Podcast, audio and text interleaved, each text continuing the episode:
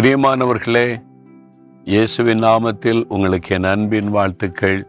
இந்த மாதத்தின் கடைசி நாளில் வந்துட்டோம். இப்போதானே புது வருஷம் ஆரம்பித்த மாதிரி இருந்துச்சு.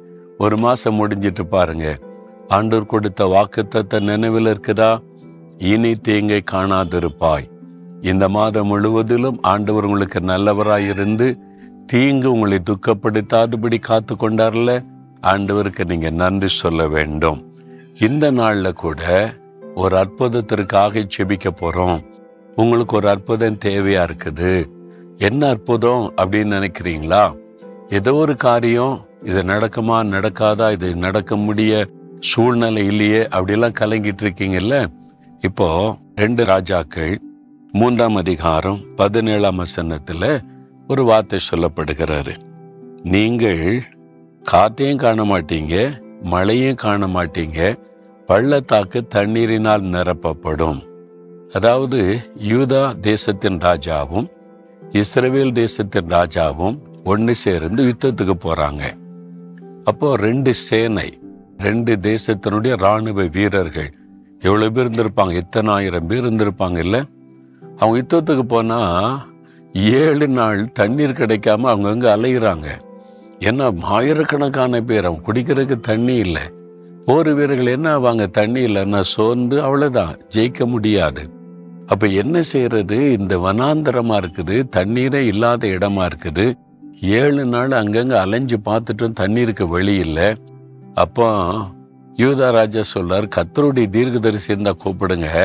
ஒரு வழி பிறக்குன்னா எலிசா தீர்க்கதரிசியை கூட்டிகிட்டு வராங்க.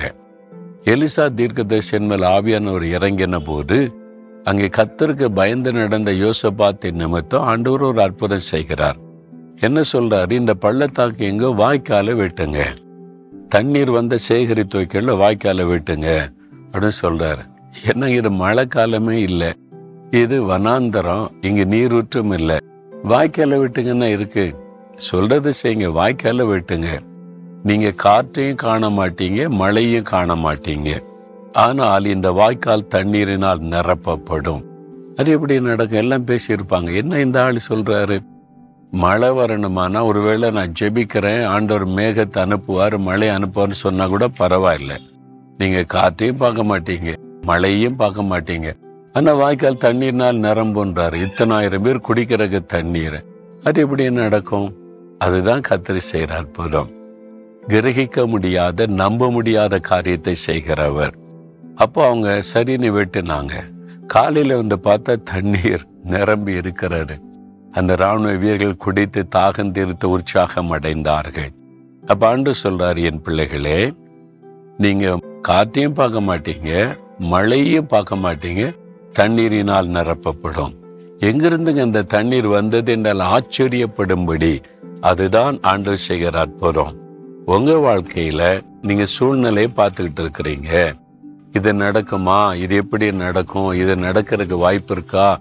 அப்படிலாம் நீங்க எண்ணிக்கொண்டு இருக்கிறீங்க ஆண்டு சொல்றாரு நீங்க காற்றையும் பார்க்க மாட்டீங்க மழையும் பார்க்க மாட்டீங்க. தண்ணீரினால் இந்த வாய்க்கால் நிரப்பப்படும். உங்க தேவை சந்திக்கப்படும்.